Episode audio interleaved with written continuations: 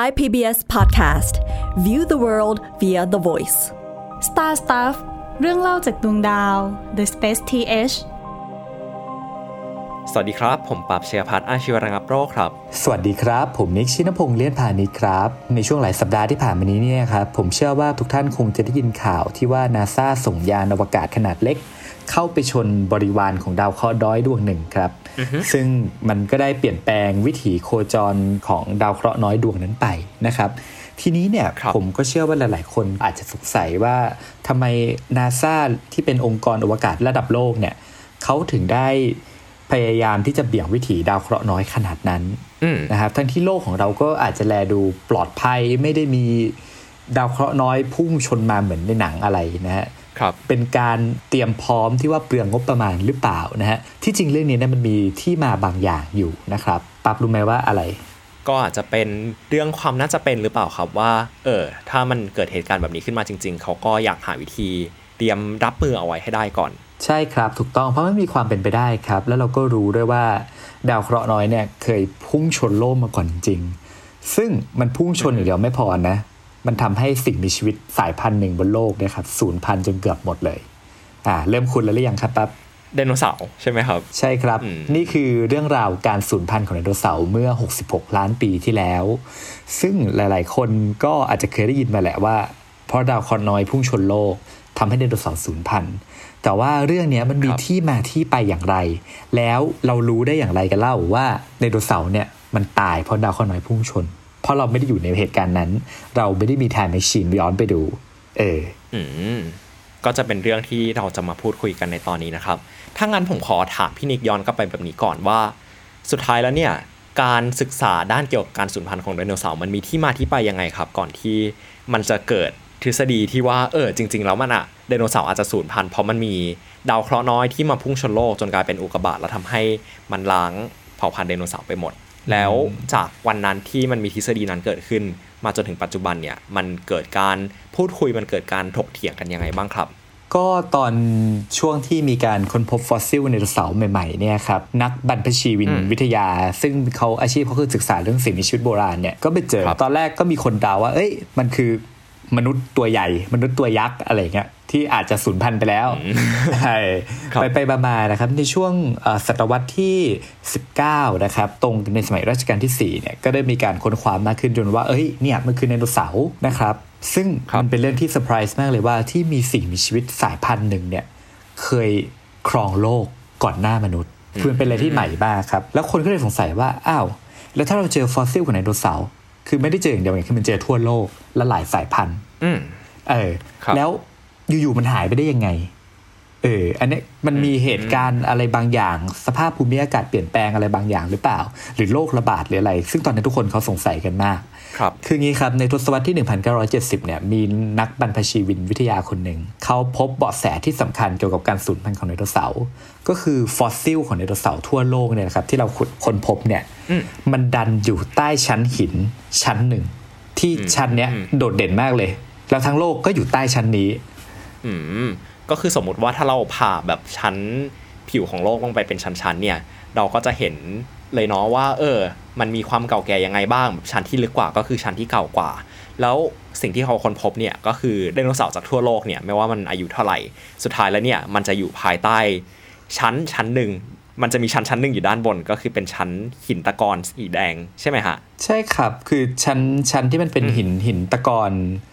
สีแดงตรงนี้ฮะมันเกิดจากการทับถมของพวกควอตซ์ช็อกควอตซ์พวกเอ่ออิริเดียมอะไรอย่างเงี้ยครับซึ่งมันเป็นสารประกอบที่แปลกประหลาดมากเลยโดยตัวที่แปลกที่สุดเนี้ยครับคือตัวแร่อิริเดียมปกติแล้วเราจะไม่เคยเห็นแร่อิริเดียมเลยในเปลือกโลกถึงแม้จะมีก็มีปริมาณน้อยมากครับแต่ไอชั้นหินแดงๆบางๆอันนั้นเนี่ยมันมีแร่อิริเดียมสูงกว่าที่อื่นหลายร้อยเท่าเลยซึ่งมันผิดปกติแล้วมันเกิดขึ้นทั่วโลกทีเนี้ยนักวิทยาศาสตร์เขาสงสัยแล้วว่าอ้าวชั้นอิริเดียมมันเนี่ยมันมีความสัมพันธ์อะไรบางอย่างกับไดโนเสาร์หรือเปล่าเพราะว่าไดโนเสาร์เนี่ยมันถูกฝังกลบอยู่ใต้ชั้นเนี้ยลึกลงไปหมดเลยแต่ข้างบนเนี่ยไม่มีไดโนเสาร์เลยมันเป็นเส้นแบ่งที่ชัดเจนมากครับซึ่งเขาเรียกเส้นแบ่งเนี้ยว่า เค พี จี layer นะฮะซึ่งมาจาก K คือ Cretaceous นะฮะยุคของไดโนเสาร์ยุคสุดท้ายของไดโนเสาร์คือ Cretaceous แล้วก็ Paleogene ที่เป็นยุค หลังไดโนเสาร์นะฮะ เค พี จี อ่าทีนี้เนี่ยครับปริศนาแรกที่เราได้มาคืออิริเดียมอิริเดียมเนี่ยฮะมันถือว่าเป็นโลหะหนักหายากอย่างที่ผมบอกไปเลยเขาไม่รู้ด้วยซ้ำในยุคหนึ่งพันเก้าร้อยเจ็ดสิบเนี่ยว่ามันมาจากไหนจนกระทั่งต่อมานะครับในยุคเดียวกับที่มีการค้นพบชั้น เค พี จี เนี่ยครับทางองค์กร NASA เขาก็มีโครงการอวกาศโครงการหนึ่งที่เราน่าจะรู้จักกันดีนะครับในการไปเยือนดวงจันทร์อ่าซึ่งก็คือโครงการอพอลโลนั่นเองโอเคก็มาถึงด้านอวกาศแล้วอ้าวแล้วไปดวงจันทร์มันเกี่ยวอะไรกับอิริเดียมตอนนี้เรายังค้างอยู่นะฮะเรายังสงสัยว่าอิริเดียมมาจากอะไรในชั้นหินนั้นอ่าประเด็นก็คือว่าเขาไปเจออิริเดียมบนดวงจันทร์นะครับอ่าในปริมาณเยอะด้วยแต่ไม่ได้เจอในทุกครั้งที่เราไปเหยียบดวงจันทร์นะครับอะไรต้องบอกก่อนครับภารกิจอพอลโลสิบเอ็ด สิบสอง สิบสี่ สิบห้าแทบไม่เจออิริเดียมเลยไปเจอที่ภารกิจอพอลโลสิบหกอืมเอออันนี้แปลกก็เป็นอพอลโลเกือบสุดท้ายแล้วนะทำไมถึงเป็นอย่างนั้นนะครับพี่นิกเพราะว่าอพอลโลสิบเอ็ด สิบสอง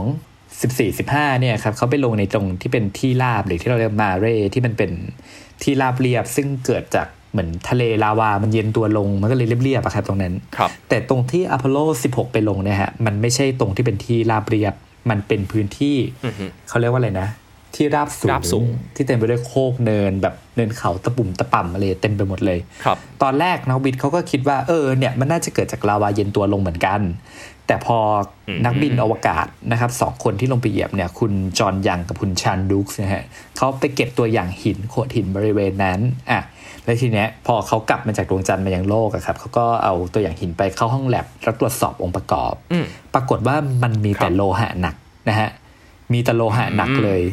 โลหะหนักแบบเหล็กนิกเกิลและอิริเดียมครับเราต้องทำความเข้าใจก่อนว่าโลหะหนักเนี่ยมันหนักใช่ไหมปกติมันก็จะจมลงไปใต้ดินอะไรอย่างเงี้ยครับแต่ประเด็นก็คือว่าโลหะหนักอยู่บนพื้นผิวเป็นไปได้อย่างไรนะฮะเหมือนกับอิริเดียมที่เราเจอในชั้น เค พี จี ว่ามันมาอยู่ตรงนั้นได้อย่างไรครับนะฮะเขาก็เลยสืบหาเบาะแสต่อไปจนพบว่าอ๋อไอ้ตรงชั้นโลหะหนักที่มันอยู่ในหินบนที่ราบสูงของดวงจันทร์เนี่ยมันเกิดขึ้นมาจากเศษซากที่หลงเหลือของดาวเคราะห์น้อยอ๋อก็เลยเป็นเบาะแสดาวเคราะห์น้อยมาพุ่งชนใช่ครับมีดาวเคราะห์น้อยเลยเป็นแบบนั้นแต่ว่ามันตรงที่อพอลโลสิบหกไปอ่ะมันไม่ใช่จุดที่ดาวเคราะห์น้อยชนนะมันคือจุดที่ดาวเคราะห์น้อยอ่ะใกล้ๆกันกับที่ไปชนพอดาวเคราะห์น้อยชนนะฮะพอมันชนเนาะเหมือนเหมือนเวลาโยนก้อนกรวดลงน้ำมันจะมีน้ำบางส่วนที่กระเด็นกลับออกไปถูกไหมฮะมันจะมีน้ำพุ่งขึ้นมาในทิศทางตรงกันข้ามซึ่งอันนี้นะฮะมันมีภาษาทางวิทยาศาสตร์ว่าอิเจกตาเนาะหรือพวกเศษซากที่มันฟังดูเท่มากพุ่งมาจากการปะทะนะฮะที่ดวงจันทร์ก็เหมือนกันประเด็นคือพอมันพุ่งพุ่งออกมาแล้วเนี่ยฮะมันก็ต้องตกกลับถูกไหมครับแต่บริเวณที่ตกกลับเนี่ยฮะคือดวงจันทร์มันก็แรงโน้มถ่วงต่ำเนาะมันก็กระจายตกไปรอบๆเลยครับนั่นแหละครับที่มันหลงเหลืออยู่แล้วก็มาประดับบนพื้นผิวทีนี้การที่เราเจอชั้นอิริเดียมเนี่ยอยู่ทั่วโลกทั่วโลกเลยนะฮะและไดโนเสาร์ฟอสซิลที่เจอก็อยู่ใต้ชั้นอิริเดียมกันหมดเลยชั้น เค พี จี ที่มีอิริเดียมกันหมดเลยครับก็แสดงว่านาวินก็ตั้งสมมติฐานและแสดงว่าอาจจะมีดาวเคราะห์น้อยดวงหนึ่งมาพุ่งชนโลกแล้วก็เกิดอิเจกตาที่เป็นฝุ่นพุ่งออกไปแล้วมันก็ไปอยู่ในโคจรรอบโลกใช่ไหมฮะพวกฝุ่นนั้นที่มันขึ้นไปในอวกาศแล้วมันก็ตกกลับลงมาในอัตราในช่วงเวลาเดียวกันแล้วก็ก่อตัวเป็นชั้นอิริเดียมบางๆทั่วโลกนั่นแหละครับการที่เราค้นพบชั้น เค พี จี ที่อุดมไปด้วยอิริเดียมนะครับอย่างว่าแหละตอนแรกเราไม่รู้หรอกว่าอิริเดียมมันมาได้อย่างไรในปริมาณที่มากกว่าดินชั้นอื่นเป็นหลายร้อยเท่าเกือบพันเท่าแต่พอเราไปในภารกิจอพอลโลสิบหกเราไปเจอบนดวงจันทร์เรารู้เลยว่ามันไม่ได้มาจากโลกของเราแน่ๆนะฮะถ้าอิริเดียมอยู่ที่โลกของเรามันจะอยู่ลึกลงไปมากๆนะฮะอยู่ลึกลงไปใต้เพราะมันเป็นโลหะหนักถูกต้องครับอิริเดียมเป็นโลหะหนักใช่ครับยิ่งหนักยิ่งจมครับพวกธาตุหนักอืมนั่นแหละครับพอมันมาอยู่จากบนใกล้ๆพื้นผิวเนี่ยเราก็สามารถตั้งสมมติฐานได้เลยว่ามันน่าจะมาจากนอกโลกซึ่งภารกิจอพอลโลสิบหกก็ได้ช่วยยืนยันจริงๆว่ามันเป็นเศษซากของดาวเคราะห์น้อยประเภทเหล็กนะฮะที่จริงดาวเคราะห์น้อยมีหลายประเภทมีหลายประเภทนะครับแต่ว่าประเภทโลหะหนักมันก็มีอะเนาะเออเขาก็เลยคาดการไว้นะฮะซึ่งมันก็แมทช์กับผลที่ได้จากอพอลโลสิบหกจริงๆทีนี้เรารู้แล้วไงต่อเรารู้แล้วว่ามีอาจจะมีดาวเคราะห์น้อยพุ่งชนจนทำให้เกิดเศษฝุ่นที่มันพุ่งออกไปนะฮะเหมือนก้อนกรวดตกลงน้ำและพุ่งออกไปอวกาศแล้วฝุ่นนั้นก็ตกกลับลงมาปกคลุมโลกเป็นชั้นๆๆๆอ่ะและสุดท้ายมันก็ถูกฝังกลบลงไปแล้วก็กลายเป็นชั้น เค พี จี อ่ะเรารู้แล้วว่าชั้น เค พี จี มาจากอะไร ทีนี้คำถามต่อไปก็คือว่าแล้วเราจะพิสูจน์ได้อย่างไรว่าดาวเคราะห์น้อยอันนั้นเนี่ยมันพุ่งชนโลกจริงๆอ่าสรุปจากเมื่อกี้สั้นๆก็คือโอเคเรารู้แล้วว่ามันมีชั้น เค พี จี อยู่จริงแล้วชั้นนั้นมันมีอิริเดียมอยู่จริงแล้วจากการที่เราไปสำรวจดาวไม่ใช่ดาวไปสำรวจดวงจันทร์ในโครงการอพอลโลสิบหกเนี่ยมันทำให้เรารู้ว่าเออชั้นแบบนี้มันเกิดขึ้นได้เพราะว่ามันอาจจะมีดาวเคราะห์น้อยมาพุ่งชนและดาวเคราะห์น้อยดวงนั้นอาจจะเป็นดาวเคราะห์น้อยโลหะที่มันทำให้มันมีโลหะหนักเนี่ยฟุ้งกระจายไปทั่วพื้นผิวซึ่งมันก็เป็นรูปแบบเดียวกับที่พบบนโลกแต่ว่าสุดท้ายแล้วเออเราก็ยังพิสูจน์จากแค่ตรงนี้ไม่ได้เนาะว่าเออเพราะมันมีเหตุการณ์นี้เกิดขึ้นบนดวงจันทร์มันก็อาจจะเกิดเหตุการณ์นี้เกิดขึ้นบนโลกเหมือนกันเราไม่สามารถแอนซูมแบบนี้ได้ซะทีเดียวเพราะฉะนั้นเนี่ยมันก็ต้องมีหลักฐานเชิงประจักษ์อย่างอื่นมาซัพพอร์ตอีกว่าอ๋อมันเป็นดาวเคราะห์น้อยจริงๆไม่ใช่แค่เพราะว่าเออมันอาจจะมีฝนอิริเดียมหรือมีอะไรแบบนี้เกิดขึ้นแล้วมันเป็นยังไงครับสุดท้ายเราเจอหลักฐานเชิงประจักษ์แบบนี้หรือเปล่าหลักฐานเชิงประจักษ์ที่เราพยายามค้นหานะฮะคือบาดแผลที่มันเกิดขึ้นจากการชนทีนี้เนี่ยนะฮะหลายๆคนก็อาจจะสงสัยว่าโลกของเราเนี่ยฮะไม่ค่อยมีหลุมอุกกาบาตหรือโลกของเรามันไม่ค่อยโดนชนที่จริงนะฮะโลกเป็นดาวเคราะห์ชั้นในที่โดนชนเยอะที่สุดในระบบสุริยะนะครับเราโดนชนเยอะยิ่งกว่าดวงจันทร์หรือดาวอังคารอีกตลอดประวัติศาสตร์ที่ผ่านมาอ้าวหลายๆคนจะสงสัยว่าอ้าวแล้วหลุมอุกกาบาตมันหายไปไหนหมดเพราะว่าโลกเราเนี่ยครับมีศักยภาพแล้วกันที่จะสามารถลบบาดแผลตัวเองได้ซึ่งดาวอื่นไม่มีนะดาวอังคารชนมันก็ก็เป็นรอยเป็นหลุมอยู่งั้นนะเป็นล้านปีเลยดวงจันทร์ชนก็ไม่เปลี่ยนแปลงเราเอารอยเท้าไปเหยียบบนดวงจันทร์ก็อยู่เป็นล้านปีแล้วโลกมันมีอะไรพิเศษเจ๋งมากใช่โลกเรารักษาตัวเองได้โลกมี healing factor เหรอครับเป็น เออโลกเรามันรักษาตัวเองได้นะฮะซึ่งปัจจัยที่สำคัญคือลมฟ้าอากาศเรามีฝนตกถูกไหมฮะดาวอื่นไม่มีฝนถูกไหมครับเรามีวัฏจักรของน้ำเวลาฝนมันตกไปบนดินนะฮะสมมติว่าเราสร้างรอยเท้าไว้บนพื้นดินฝนตกหายไหมฮะหายหรือถ้าฝนไม่ตกลมพัดดินเปลี่ยนหายนะฮะซึ่งดาวอื่นมันไม่มีสภาพภูมิอากาศหรือสภาพแวดล้อมอะไรเงี้ยได้ครับอย่างบนโลกเราหินที่ว่าแข็งแกร่งนะฮะเจอรากไม้เข้าไปฮะฟุตบาทประเทศไทยก็พังได้ถูกไหมฮะคือดาวอื่นมันไม่มีอะไรมาคอยทำลายบาดแผลครับซึ่งโอเคเราก็อาจจะมันก็เลยอาจจะสร้างความรู้สึกที่ว่าโอ้โลกเราปลอดภัยไม่เคยโดนอะไรชนนะฮะแต่ที่จริงโลกเรามันหลอกเราอยู่ครับระบาดเจ็บมากครับแต่เราแค่รักษาตัวเองได้ครับแต่ทีเนี้ยการข้อดีของโลกเนี่ยฮะมันก็เลยกลายเป็นว่ามันทำให้เราหาหลักฐานเรื่องหลุมอุกกาบาตยากมากว่าอ้าวถ้ามันเคยตกจริงใช่ไหมฮะแล้วมันไปตกที่ไหนล่ะหลักฐานเดียวหรือว่าเบาะแสเดียวที่เรามีนะฮะคือเราเอาชั้น เค พี จี นะฮะไปไปวัดธาตุกัมมันตรังสีในนั้นแล้วก็ดูการสลายตัวนะฮะผ่านคาร์บอนสิบสี่เราก็เลยรู้ว่าอ๋อเนี่ยมันเกิดขึ้นเมื่อหกสิบหกล้านปีที่แล้วทีเนี้ยมันก็เลยกลายเป็นปีก็เลยได้เป็นปีทีเนี้ยมันก็เลยกลายเป็นภารกิจค้นหาบาดแผลที่เคยเกิดขึ้นกับโลกเมื่อหกสิบหกล้านปีที่แล้วยากนะมันผมแบบหกล้มแล้วมีแผลแล้วผมไปถามเพื่อนว่าแบบแผลหายไปแล้วสิบปีถามเพื่อนว่ารู้เปล่าฉันเคยมีแผลตรงไหนเฮ้ยคือมันคือมันยากมากเลยอ่ะเนี่ยฮะคือเขาค้นคือตอนแรกเขาค้นกันเป็นสิบปีเลยนะฮะใช้เวลายี่สิบกว่าปีอ่ะกว่าจะเจอก็หลังจากที่เรารู้อายุของชั้น เค พี จี แล้วนะฮะว่ามันหกสิบหกล้านปีที่แล้วนั่นคือเบาะแสเดียวที่เรามีนะฮะแล้วเราก็พยายามหาหลุมอุกกาบาตมาตลอดเลยแต่หลุมอุกกาบาตที่เราเห็นภาพชัดๆเนี่ยมันก็จะเป็นหลุมลักษณะแบบเป็นแอ่งวงกลมใช่ไหมที่เราคุ้นเคยกันดีแต่ว่าไม่ว่าเราจะหาเท่าไหร่องค์ประกอบของชั้น เค พี จี แล้วก็ไปเทียบกับหลุมก็ไม่เจอสักทีเป็นยี่สิบปีเลยนะฮะจนกระทั่งในในช่วงปีหนึ่งพันเก้าร้อยเก้าสิบเนี่ยฮะมันมีสถานที่ท่องเที่ยวหนึ่งในเม็กซิโกเริ่มดังขึ้นมาซึ่งมันเป็นเหมือนบ่อน้ำในป่าดงดิบที่ได้กลายเป็นสถานที่ท่องเที่ยวคือมันเหมือนว่ามันเป็น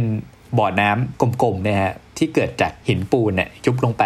เหมือนมันเคยเป็นถ้ำฟิวนั้นแล้วก็พอหินปูนมันถูกน้ำใช่ไหมมันก็ยุบไปมันก็เป็นถ้ำเป็นเป็นหลุมเป็นบ่อชาวเม็กซิโกครับเรียกหลุมเนี่ยว่าเซโนเต้ซึ่งไอตัวเซโนเต้เนี่ยตอนแรกนักวิทยาศาสตร์ก็ไม่ได้อะไรกับมันก็แบบเออสวยดีปรากฏการณ์ธรรมชาติเหมือนเรื่องถ้ำอะไรเงี้ยครับแต่แต่พอเราอ่ะมีการเริ่มการทำแผนที่ของเซโนเต้ขึ้นมานะฮะจากตอนแรกทำแผนที่เพื่อการท่องเที่ยว เพื่อการสำรวจธรรมชาติเราทำไปทำมาว่าเราค้นพบว่าบ่อน้ำในหลุมยุบพวกเนี้ยฮะมันมีลักษณะเรียงตัวกันเหมือนครึ่งวงกลมอย่างแปลกประหลาดซึ่งนักข่าวคนหนึ่งนะฮะนักข่าวชาวอเมริกันคนหนึ่งเขาเห็นเรื่องเนี้ย เขาก็เลย ไปบอกนักบรรพชีวินอยู่ที่กำลังหาหลุมอุกกาบาตประมาณแบบว่า uh-huh. เออมันเกี่ยวกันหรือเปล่า เพราะมันเป็นเป็นครึ่งวงกลมแบบสวยงามเลยนะถ้าเราดูจากภาพถ่ายดาวเทียมเออการที่มีบ่อน้ำหลุมยุบในลักษณะครึ่งวงกลมในกลางป่าดงดิบมันเกี่ยวอะไรกับหลุมอุกกาบาตนะฮะทีนี้นักวิทยาศาสตร์เดินทางมากันเต็มเลยครับตอนแรกเขาก็ไปดูว่าเออมันก็ไม่เห็นจะเกี่ยวเลยเพราะว่ามันเป็นหินปูนถูกไหมหินปูนมันเกิดจากตะกอนทับถมถูกไหมก็ไม่น่าจะเกี่ยวประเด็นก็คือว่าพอเราลงไปสำรวจบ่อน้ำกลางป่าเนี่ยครับแล้วเราก็ดำน้ำลึกลงไปค้นพบว่าไอ้ถ้ำหินปูนนั้นน่ะมันเหมือนแบบต่อกันทุกอันเลยมันเป็นเหมือนแหล่งน้ำใต้ดินที่ต่อกันเป็นร้อยกิโลครับแล้วพอเขาดำไปถึงพื้นพื้นบ่อน้ำนั้นใช่ไหมแล้วไปเก็บตัวอย่างเฮ้ยทำไมมันตรงกับชั้น เค พี จี ทำไมมันตรงแสดงว่ามันต้องมีอะไรบางอย่างลึกลงไปใต้ชั้นหินปูนที่มีบ่อน้ำอยู่นะฮะแล้วเขาก็เริ่มขุดเจาะขึ้นไปจนถึงขั้นที่ว่าเอาบริษัทขุดเจาะน้ำมันมาช่วยอะไรดูกันเลยครับก็คนพบว่าด้านล่างเนี่ยฮะยิ่งขุดลึกลงไปเท่าไหร่ยิ่งมีการวัดค่าในแต่ละตำแหน่งในพื้นใต้บ่อน้ำมากเท่าไหร่ยิ่งตรงกับชั้น เค พี จี มากขึ้นทุกทีแสดงว่าใต้เนี่ยมันมีหลุมอุกกาบาตที่ถูกชั้นหินปูนทับอยู่อีกทีนึงคือมันเก่าถึงขนาดที่ว่ามันโดนชั้นหินอีกอันนะฮะทับไปอีกเลยชั้นหินปูนเนี่ยเนื่องจากที่ว่าชั้นหินปูนมันบังอยู่เราเลยใช้วิธีแบบขุดเจาะไม่ได้ละใช่ไหมฮะเพราะว่ามันกว่าจะเอาออกก็คือต้องคงต้องถางป่าเขาก็เลยใช้เทคโนโลยีดาวเทียมขึ้นมาในยุคเก้าสิบซึ่งมันเป็นเรื่องที่ดาวเทียมศึกษาทรัพยากรในยุคนั้นมันก็ยังเป็นเรื่องเรื่องใหม่อยู่เนาะนะครับเนี่ยเขาก็เอามาใช้แล้วก็สแกนลงไปแล้วก็ตรวจสอบเรื่องความหนาแน่นของชั้นดินสแกนไปสแกนมาเจอวงแหวนเป็นชั้นๆเลยครับที่บอกว่าเป็นบ่อน้ำเซโนเต้ที่เป็นครึ่งวงกลมเนี่ยฮะมันต่อเข้าไปถึงในทะเลของคาบสมุทรยูคาตานจนครบเป็นวงกลมเลยเป็นวงกลมชั้นนอกสแกนไปเราเจอวงกลมข้างในอีกชั้นอีกชั้นเป็นเหมือนวงกลมซ้อนกันหลายๆอันวงกลมในวงกลมเฮ้ยหลายคนอาจจะสงสัยว่าถ้าไม่หลุมอุกกาบาตมันมีลักษณะเป็นวงแหวนซ้อนกันเป็นไปได้เหรอแต่มันตรงกับชั้น เค พี จี เลยนะเป็นไปได้ครับคือหลุมอุกกาบาตเนี่ยอย่างที่ตอนแรกผมบอกมันไม่จำเป็นที่ว่าจะต้องเป็นแอ่งกลมๆอย่างเดียวคือกรณีที่เป็นแอ่งกลมๆอย่างนั้นเนี่ยคือมีดาวเคราะห์ตกลงมาชนพื้นปุ้งระเบิดกลายเป็นกลมๆใช่ไหมครับแต่ว่าไอ้ลูกที่ชนไดโนเสาร์เนี่ยฮะมันใหญ่เสียจนตอนที่มันชนพื้นนะมันปล่อยพลังงานออกมาอย่างมหาศาลเลยจนทำให้หินนั้นหลอมเหลวในทันทีเหมือนน้ำเหมือนกับกรวดก้อนกรวดตกลงใส่น้ำเอาไปโยนใส่น้ำใช่ครับกระจายเป็นละลอกวงแหวนพอเสร็จแล้วพอมันกระจายเสร็จน้ำมันทำไงต่อฮะวงกลมนั้นก็หุบใช่ไหมหุบกลับที่ตรงกลางแล้วก็จะเกิดภูเขาภูเขาเล็กๆขึ้นมาเกิดเป็นภูเขาขึ้นมาซึ่งเขาคาดว่าภูเขาที่มันเกิดขึ้นตอนที่คลื่นของแผ่นดินหลอมเหลวเนี่ยมันผลักกลับเข้ามาในยุคไดโนเสาร์เนี่ยมันน่าจะสูงถึงยี่สิบกิโลเมตรภายในระยะเวลาสั้นๆคือสูงกว่ายอดเขาเอเวอเรสต์นะฮะเกือบสามเท่าแล้วก็ตกกลับลงมามันเลยให้กลายเป็นลักษณะโครงสร้างหลุมอุกกาบาต ที่ซ่อนอยู่ใต้ชั้นหินปูนเนี่ยเป็นวงแหวนซ้อนกันซึ่งการค้นพบครั้งนั้นน่ะทำสร้างความตื่นตกใจกับนักวิทยาศาสตร์จำนวนมากฮะแล้วเขาก็เรียกหลุมอุกกาบาตนี้ว่าหลุมอุกกาบาตชิกชูลุปนะฮะชิกชูลุปตามชื่อหมู่บ้านในปัจจุบันที่ตั้งอยู่บริเวณใจกลางของหลุมนั้นพอดีแต่หลุมนั้นมันถูกฝังอยู่ใต้ชั้นหินปูนอีกทีนึงไงคือเรามองไม่เห็นนะเราต้องสแกนจากดาวเทียมเท่านั้นซึ่งหลุมเนี้ยฮะโหฟังแล้วขนลุกใช่กว้างเกือบสองร้อยกิโลเมตรฮะใหญ่มากโหฟังแล้วขนลุกเลยอะค่ะแบบตอนเด็กๆที่เวลาผมอ่านเรื่องไดโนเสาร์เนี่ยผมก็จะรู้แค่ว่าอ๋อมันมีอุกกาบาตมาชนแล้วแบบมันก็ทำให้มันไดโนเสาร์สูญพันธุ์อะไรเงี้ยผมเพิ่งมารู้วันนี้ว่าโอ้จริงๆแล้วมันมันมันล้ำขนาดนี้มันเกี่ยวข้องกับเรื่องดาราศาสตร์ขนาดนี้ว่ามันมีข้อสันนิษฐานที่แบบไม่ใช่แค่เดาไปเจอแบบแอ่งแอ่งน้ำหรือแอ่งอะไรสักอย่างแอ่งนึงบนพื้นผิวโลกแล้วก็บอกว่าอ่าเนี่ยหลุมอุกกาบาตโหจริงๆแบบมันถูกซ่อนอยู่สูงมากเลยนะเนี่ยมันอายุหกสิบหกล้านปีโดยต่อมานะฮะในหลังจากที่มีการค้นพบหลุมอุกกาบาตชิกชูลุปเนี่ยฮะมันก็ได้สร้างดีเบตแล้วกันผมเรียกว่าการถกเถียงเลยในหมู่นักวิทยาศาสตร์นักธรณีวิทยานักบรรพชีวินวิทยานักดาราศาสตร์ว่าดาวเคราะห์น้อยเนี่ยมันฆ่าไดโนเสาร์ได้จริงๆหรอคือเหมือนจะไม่เชื่อฮะเหมือนว่าถ้ามันชนแล้วมันจะไงต่อมันก็อาจจะตายขึ้นในบริเวณนั้นนึกออกไหมครับมันหลุมใหญ่ก็จริงแต่มันอาจจะตายแค่ครึ่งโลกก็ได้นะอาจจะไม่ได้แบบทั้งโลกก็ได้นะเออ ถูกไหมฮะหรือว่าในบริเวณที่มันตกเนี่ยฮะที่บอกว่ามันมีชั้นหินปูนทับเพราะว่ามันตกในมันตกในน้ำนะฮะตอนที่มันชนยุคไดโนเสาร์เนี่ยมันตกในน้ำด้วยมันตกในน้ำตื้นนะครับตรงคาบสมุทรน้ำตื้นใกล้ชายฝั่งแต่ไม่ได้ตกลงพื้นมันก็เลยถูกชั้นหินปูนนะฮะทับไปอีกชั้นไง ก่อนที่แผ่นดินโลกมันจะดันขึ้นมานั่นแหละ ค, คนก็สงสัยกันมากว่าดาวเคราะห์น้อยนี่มันตกลงน้ำมันทำให้ไดโนเสาร์สูญพันธุ์ไปจริงๆหรอคือไดโนเสาร์เนี่ยมีหลากหลายสายพันธุ์กระจายอยู่ทั้งในน้ำใช่ไหมมีไดโนเสาร์ที่อยู่ในน้ำด้วยมีไดโนเสาร์ที่บินได้ด้วยมีไดโนเสาร์ที่เดินไปมาโอ้โหทุกสายพันธุ์อะเฮ้ยถ้ามันตกในอีกซีกนึงของโลกในน้ำฝั่งนู้นแล้วไดโนเสาร์อีกซีกนึงเนี่ยมันจะไม่รอดเลยเหรอครับนั่นแหละฮะมันคือความสงสัยที่ว่าคือเขาไม่เชื่อครับพูดง่ายๆว่ามันจะล้างบางเผ่าพันธุ์ไดโนเสาร์ได้จริงๆอันนี้ต้องเกริ่นก่อนว่าการสูญพันธุ์ก่อนไดโนเสาร์มันมีฮะมันมีมันมีหลายชุดฮะการสูญพันธุ์ที่เคยล้างบางสิ่งมีชีวิตมาก่อนซึ่งก็ไม่ใช่ดาวเคราะห์น้อยเลยมันก็เลยสร้างความสงสัยครับทีนี้แล้วเรายืนยันได้อย่างไรล่ะว่าดาวเคราะห์น้อยเนี่ยฮะมันมีพลังงานที่ปลดปล่อยออกมาเพียงพอใช่ฮะกระบวนการทางวิทยาศาสตร์เนี่ยเขาจะไม่ยืนยันอะไรง่ายๆจนกว่าจะมีหลักฐานชัดเจนนะฮะเราต้องเข้าใจซึ่งประเด็นก็คือว่าเราอะในตอนที่ค้นพบหลุมอุกกาบาตซิชูรูปอะครับมนุษยชาติไม่เคยบันทึกเหตุการณ์แล้วกันที่มีวัตถุในอวกาศไม่ว่าจะดาวหางดาวเคราะห์น้อยพุ่งชนลงบนดาวเคราะห์ดวงอื่นได้เลยนะฮะในช่วงที่เราในช่วงยุคเก้าสิบไม่เคยมีดาวเคราะห์น้อยชนโลกตั้งแต่มนุษย์เกิดมามีมีกล้องถ่ายรูปอะไรอย่างเงี้ยไม่เคยมีอะไรมาชนเรา uh-huh. ไม่เคยมีอะไรชนแบบรุนแรงขนาดนั้นไม่เคยมีอะไรไปชนดาวศุกร์ไปชนดาวอังคารแต่ปรากฏว่าหลังจากการค้นพบหลุมอุกกาบาตชิกชุดลุกได้ไม่นานนะฮะก็มีสองสามีภรรยานักดาราศาสตร์นะฮะชูเมเกอร์กับผู้ช่วยของของพวกเขาที่ชื่อว่าเลวีนะครับได้ค้นพบดาวหางดวงหนึ่งซึ่งผมมั่นใจว่ามันมีชื่อเสียงโด่งดังมากๆเลยในช่วงต้นยุคเก้าสิบนะฮะซึ่งก็คือดาวหางชูเมเกอร์เลวีไนน์นั่นเองเคยได้ยินกันไหมปั๊บได้ยินครับได้ยินบ่อยมากเราพอจำได้ไหมครับว่าดาวหางชูเมเกอร์เลวีไนน์เนี่ยฮะมันมันเป็นยังไงมันเกิดอะไรขึ้นมันเลยถึงได้มีชื่อเสียงขึ้นมาในยุคนั้น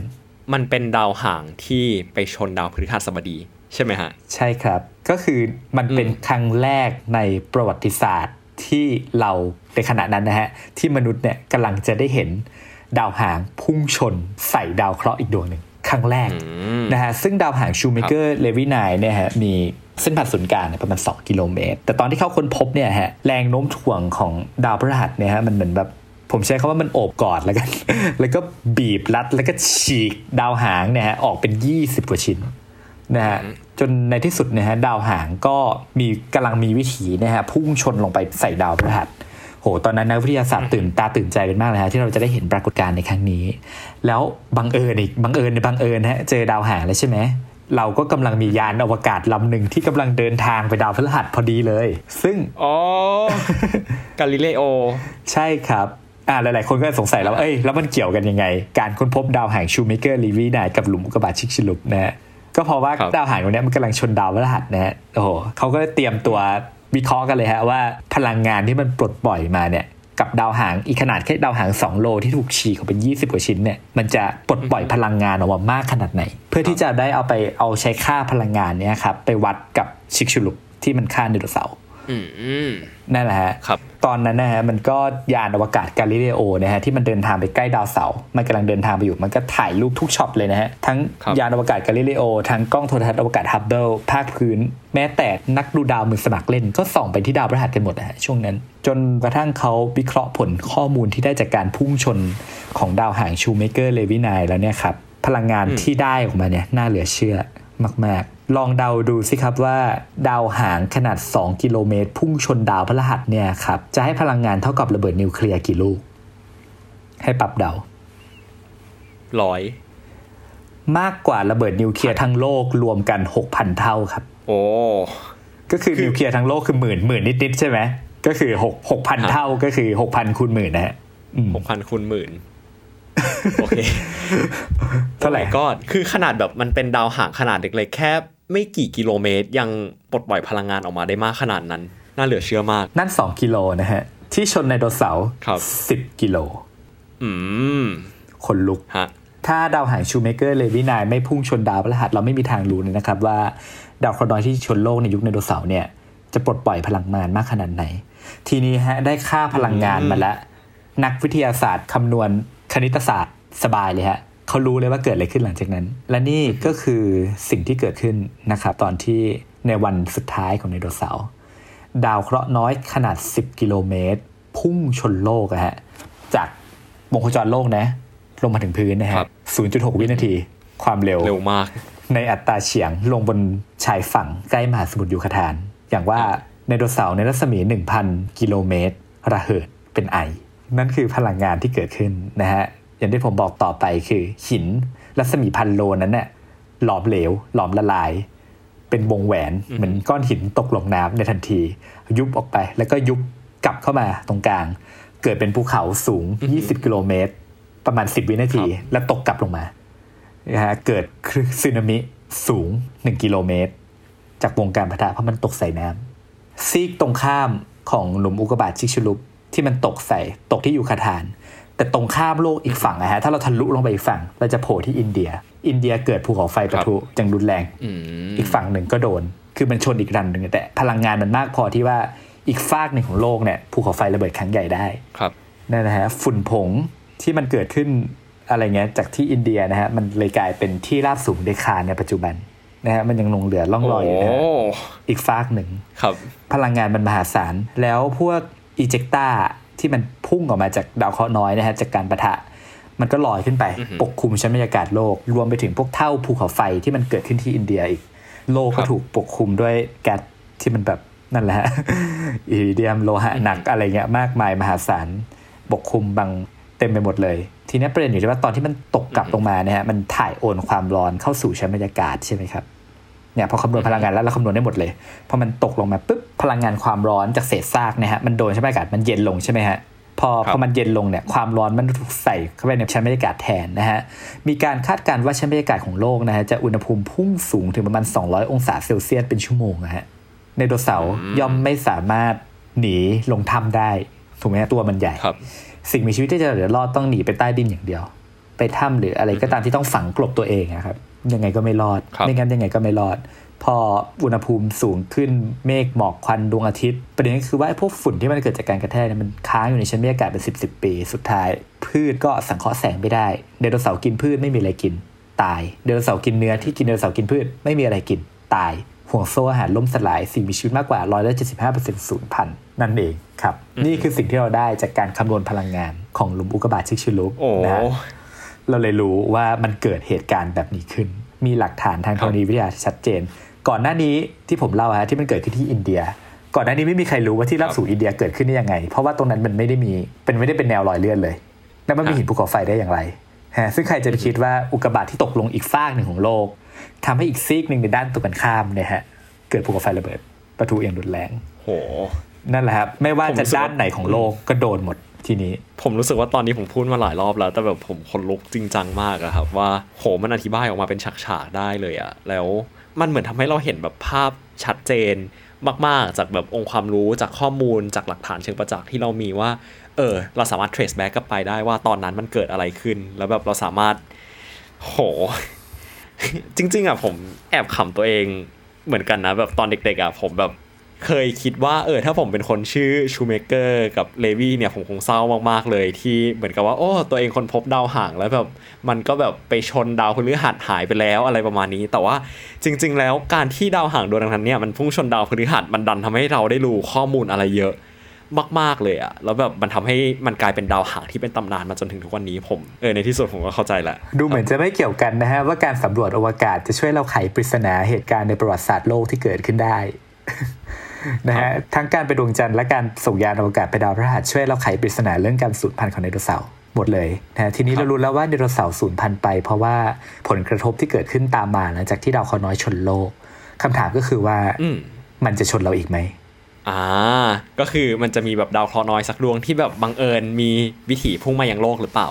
ก็เลยเป็นที่มาของโครงการดาร์ตที่เราพูดไปถึงตอนต้นนั่นเองถูกต้องครับถูกต้องจากแบบที่พี่นิกบรรยายมาอย่างน่ากลัวแล้วนะครับเพราะฉะนั้นถ้ามันเกิดเหตุการณ์แบบนี้ขึ้นกับมนุษยชาติช่วงที่มนุษย์ยังอยู่บนโลกก็คือสวยแน่ๆเพราะฉะนั้นมันก็เป็นการดีครับถ้าเราจะกันไว้ก่อนแก้ก็คือสร้างหรือหาวิธีอะไรสักอย่างนึงเนี่ยในการทำให้ดาวเคราะห์น้อยที่มันมีวิถีพุ่งมายังโลกเนี่ยสามารถเปลี่ยนวิถีไปที่อื่นได้มันก็เลยเป็นที่มาของโครงการดาร์ตหรือภารกิจปกป้องโลกที่จะนำยานอวกาศลำเล็กๆเนี่ยครับไปชนกับดาวเคราะห์น้อยสักดวงหนึ่งเพื่อเปลี่ยนวิธีของมันออกจากโลกนั่นเองซึ่งผลลัพธ์ของดาร์ตเป็นยังไงครับพี่นิกก็ผลลัพธ์ของดาร์ตครับก็สามารถเปลี่ยนวงโคจรของดาวเคราะห์น้อยดวงนั้นได้สำเร็จนะครับก็มีนักวิทยาศาสตร์พูดเอาฮาว่าเราได้ล้างแค้นให้กับไดโนเสาร์แล้ว ครับซึ่งก็ดีครับหรือว่าที่จริงไดโนเสาร์ศูนย์พันมันก็มีมุกต่อยเหมือนกันว่าที่จริงไดโนเสาร์ศูนย์พันเนี่ยเพราะไดโนเสาร์ไม่มีโครงการอวกาศเออซึ่งดาวเคราะห์น้อยชนโลกฮะอย่างที่บอกคือมันเป็นอะไรที่เกิดขึ้นได้ทุกเมื่อทุกเวลานะฮะอย่างล่าสุดก็คือในช่วงปีสองพันสิบสองที่ว่ามีดาวเคราะห์น้อยใช่ไหมมาชนที่รัสเซียนะฮะแล้วที่มันไม่ได้มาถึงพื้นมันระเบิดกลางอากาศแต่มันทำให้เกิดคลื่นกระแทกที่รุนแรงจนคนบาดเจ็บหลายร้อยคนเลยครับนั่นนะฮะนี่ขนาดที่ลูกเล็กนะฮะอย่างที่ผมบอกว่าชูเมเกอร์เนี่ยสองกิโลแรงกว่าระเบิดปรมาณูทั้งโลกรวมกัน หกพัน เท่าแค่สองโลนั่นแหละลองลองจินตนาการดูว่าแค่สักห้าร้อยเมตรมาชนโลกมันจะหนักขนาดไหนครับมันมันเป็นเรื่องที่ควรเอามาพิจารณานะฮะเพราะว่ามนุษย์เราเกิดขึ้นมาได้ สองแสน ปีเท่านั้นเองแต่เราไม่รู้เลยว่าแบบภัยมันจะมาได้ตอนไหนเมื่อไหร่การกันไว้ดีกว่าแก้ถึงเป็นเรื่องที่ดีที่สุดนะฮะการที่เราไปอวกาศเนี่ยทำให้เราเรียนรู้ว่าว่าเราจะไม่สูญพันธุ์แบบไดโนเสาร์เนาะนะครับนี่แหละครับก็คือที่มาของโครงการดาร์ททั้งหมดนั่นเองครับผมว่าสำหรับตอนนี้น่าตื่นเต้นมากทำให้แบบเรารู้ว่าอย่างที่พี่นิกบอกเลยว่าอวกาศมันดันไปสัมพันธ์กับสาขาอื่นที่มันดูเหมือนจะไม่เกี่ยวข้องกันเลยอย่างไดโนเสาร์ได้และมันทำให้เราเห็นว่าทำไมจริงๆอวกาศมันสำคัญมากเพราะว่าถ้าเราไม่มีการสำรวจอวกาศหรือวิทยาศาสตร์อวกาศเราก็ไม่รู้ว่าวันไหนที่เราจะตายเหมือนกับไดโนเสาร์หรือเปล่าสำหรับตอนนี้ครับผมคิดว่าคุณผู้ฟังหลายคนก็น่าจะขนลุกเช่นเดียวกับผมเหมือนกันก็ขอลาคุณผู้ฟังไปก่อนขอบคุณพี่นิกมากเลยครับที่มาแชร์เรื่องราวนี้กันวันนี้สำหรับวันนี้ผมปรับเชียร์พัฒน์อาชีวระงับโลกครับผมนิกชิตพงษ์เลี่ยนพาณิชย์ครับสวัสดีครับสวัสดีครับ Star Stuff เรื่องเล่าจากดวงดาว The Space ที เอช